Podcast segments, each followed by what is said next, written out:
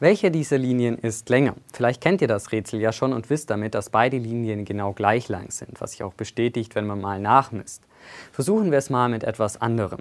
Ist hier die Person ganz rechts größer als die Person ganz links?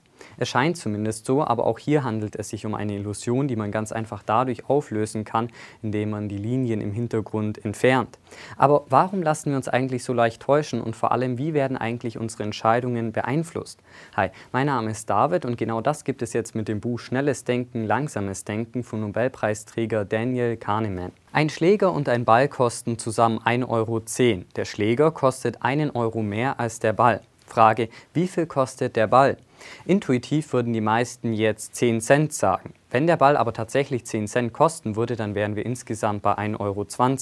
Die richtige Antwort lautet also 5 Cent. Das ist ein Beispiel für schnelles Denken. Daniel Kahneman nennt dieses intuitive Denken, das automatisch und ohne große Anstrengungen abläuft, System 1. Wie sieht es bei der Rechenaufgabe 17 mal 24 aus? Hier wird es schon relativ schwierig, intuitiv eine Lösung zu nennen. Zwar kann man das Ergebnis vielleicht auf einen groben Bereich eingrenzen, aber trotzdem bräuchte man etwas Zeit, um die richtige Lösung Lösung zu nennen? Oder könntet ihr euch jetzt beispielsweise sicher sein, dass die Lösung nicht 568 ist? Pausiert jetzt gerne das Video, um das Ganze mal durchzurechnen. Und dabei kann man auch etwas relativ Interessantes beobachten, nämlich dass der gesamte Körper daran beteiligt ist. Die Muskeln spannen sich an, der Blutdruck und der Herzschlag steigen und die Pupillen weiten sich. Das ist ein Beispiel für langsames Denken. Das ist das System 2, das für anstrengende mentale Tätigkeiten gut ist. Welcher meiner Finger ist näher an der Kamera? Tja, das ist relativ einfach und damit eine Aufgabe für System 1. Wie sieht es aber aus, wenn ihr die Preise von verschiedenen Produkten miteinander vergleichen wollt? Da kommt unser System 1 relativ schnell an seine Grenzen und wir brauchen unser System 2. Genauso sieht es auch aus, wenn ihr die Anzahl des Buchstabens A in diesem Text hier zählen wollt. Obwohl wir häufig denken, rational und bewusst zu handeln, spielt in unserem Leben eigentlich das System 1 die Hauptrolle. Denn unsere Gefühle und Eindrücke, die spontan entstehen, nehmen wesentlichen Einfluss auf das System 2. Und das Benutzen von System 2 ist auch generell mit relativ viel Anstrengung verbunden und deshalb machen wir das eigentlich nur, wenn es auch notwendig ist. Ansonsten dominiert System 1. Das mag zwar ziemlich effizient sein, führt aber relativ schnell zu Denkfehlern. Ein Beispiel gefällig, alle Rosen sind Blumen. Manche Blumen verwelken schnell, daher verwelken einige Rosen schnell. Diese falsche Folgerung wird vom Großteil einer Gruppe Studierender für richtig gehalten. Wir lassen uns hier so einfach täuschen, weil wir intuitiv wissen, dass Rosen verwelken und weil System 2 relativ viel Aufwand reinstecken müsste, um die logische Beziehung dahinter zu analysieren, meint System 1 einfach, dass diese Schlussfolgerung richtig ist und überzeugt auch das System 2 davon. Genau das ist aber das Problem, denn dadurch, dass unser System 2 als eine Art fauler Kontrolleur agiert, ist das System 1 die Grundlage vieler unserer Entscheidungen und damit auch unserer Fehlentscheidungen. Ein weiteres Beispiel gefällig? Wie viele Tiere jeder Art nahm Muse mit in die Arche? Fällt euch an dieser Frage etwas auf, auch wenn ihr vielleicht nicht ganz so bibelfest seid?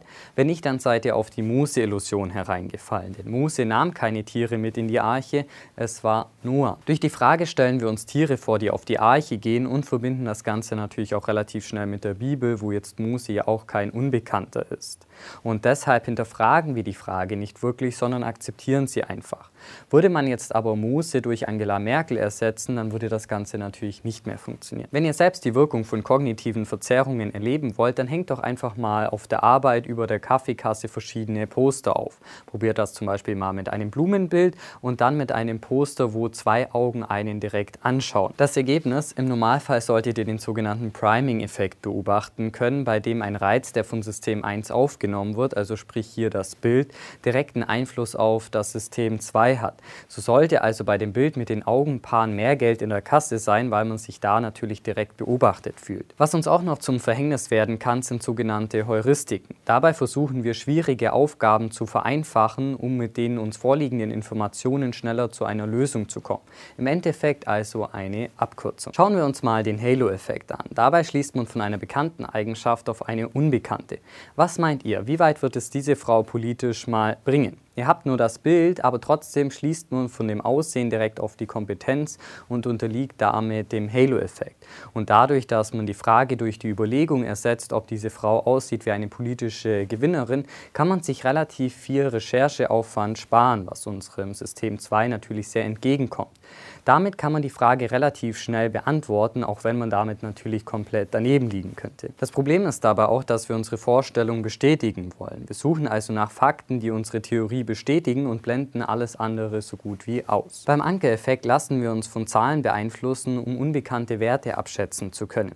Wenn ich euch beispielsweise fragen würde, ob Gandhi mehr oder weniger als 144 Jahre alt war, als er starb, dann würdet ihr das Alter bei seinem Tod höher schätzen, als wenn ich den Anker bei 35 Jahren gesetzt hätte. Diesen Effekt können sich auch Unternehmen zunutze machen, indem sie das Angebot begrenzen. So haben Studien beispielsweise gezeigt, dass Menschen im Supermarkt mehr von einem Produkt kaufen, wenn sie nur eine bestimmte Anzahl mitnehmen dürfen. Dabei schließen wir auch oft von wenigen bekannten Informationen auf das Ganze und gewichten unwahrscheinliche Ereignisse über. Was meint ihr? Hat eine Frau, die in der New Yorker U-Bahn sitzt und die New York Times liest, eher einen Doktortitel oder nicht mal einen College-Abschluss?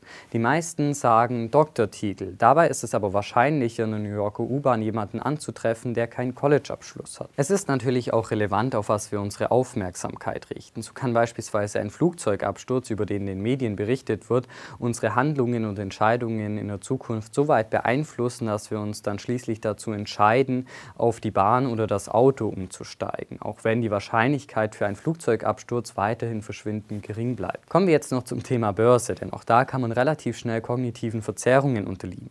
Habt ihr es beispielsweise dieses Jahr bisher geschafft, den Markt zu schlagen, dann könnte man relativ schnell in Euphorie und Selbstüberschätzung verfallen und meinen, man wäre der nächste Warren Buffett. Die Frage dabei ist nur, welche Rolle hat der Zufall gespielt? Narrative Verzerrungen, wie es ja auch Nassim Taleb in seinem Buch Der schwarze Schwan beschreibt, sind sehr häufig zu beobachten. Dabei redet man die Vergangenheit schön und schreibt sich Kompetenzen zu, die vielleicht einfach nur dem Zufall unterliegen. Problematisch kann auch die Verlustaversion werden, denn wir Menschen möchten eher Verluste vermeiden, als Gewinne einzufahren. Und deshalb verkaufen wir Gewinneraktien vielleicht auch zu vorschnell und halten an Verliereraktien fest, von denen wir uns eigentlich schon längst hätten trennen müssen. Ganz nach dem Motto, die werden ja schon noch steigen. Dabei könnte es aber vielleicht sinnvoller sein, die Gewinne laufen zu lassen und die Verluste zu begrenzen. Mehr zum Thema Verlustaversion gibt es übrigens auch in der Vorstellung zu Chris Wars Buch Kompromisslos verhandeln. Interessant finde ich in diesem Zusammenhang auch, dass wir in unserem Kopf Buch führen, ähnlich wie man es auch im Rechnungswesen macht. Dabei spielen aber unsere Emotionen eine wichtige Rolle. Wenn man ein Konto negativ abschließt, indem man beispielsweise eine Aktie mit Verlust verkauft, dann müsste man sich ja selbst eingestehen, vielleicht einen Fehler gemacht zu haben. So stecken Unternehmen teilweise Geld in ein Projekt, das man eigentlich schon längst hätte beenden sollen. Hier wird also gutes Geld schlechtem hinterhergeworfen. Vielleicht wäre es aber auch einfach sinnvoller, mit den versunkenen Kosten zu leben und das Geld in ein neues Projekt zu investieren. Was kann man also machen, um dem System 1 nicht die Entscheidungsmacht zu überlassen.